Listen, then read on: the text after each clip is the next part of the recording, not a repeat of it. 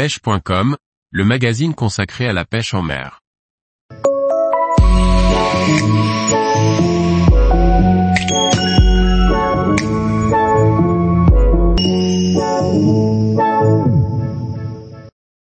Pêche des céphalopodes en côte rocheuse, privilégiez la qualité. Par Antonin Perrotte Duclos.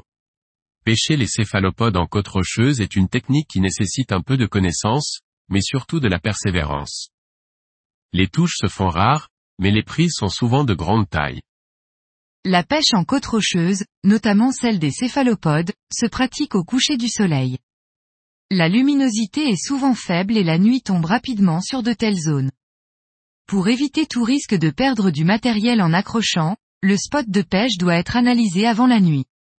Idéalement, vous devez pouvoir pêcher sans avoir à éviter de gros rochers dans peu de fond, qui risqueraient de vous faire accrocher. La zone ne doit pas obligatoirement être très profonde, 2 mètres de fond peuvent être amplement suffisants.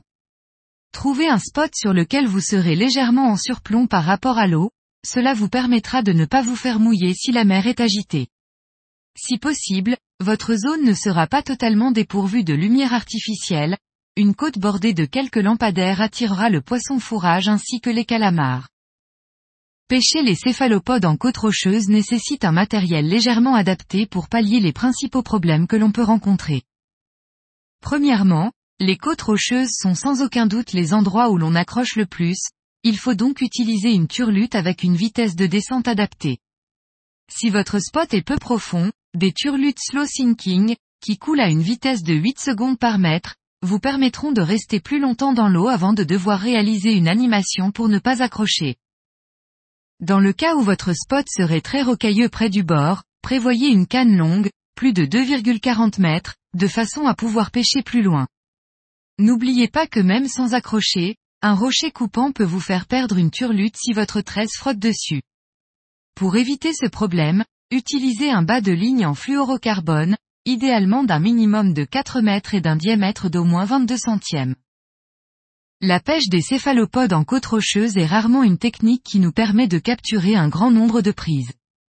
En revanche, la taille moyenne des calamars et des sèches est bien plus élevée que dans une zone portuaire classique. L'heure d'activité varie également, les calamars peuvent se rapprocher de la côte au coucher du soleil, mais également bien plus tard dans la nuit. Il est important de passer plus de temps au bord de l'eau en côte rocheuse pour réussir à être sur place au moment du passage des céphalopodes. En côte rocheuse, les calamars atteignent régulièrement le kilo, parfois avec des longueurs de tubes pouvant atteindre les 50 cm. En ce qui concerne les sèches, il n'est pas rare de trouver des individus dépassant le kilo, surtout aux alentours de la période de reproduction de mars à mai. Tous les jours, retrouvez l'actualité sur le site pêche.com. Et n'oubliez pas de laisser 5 étoiles sur votre plateforme de podcast.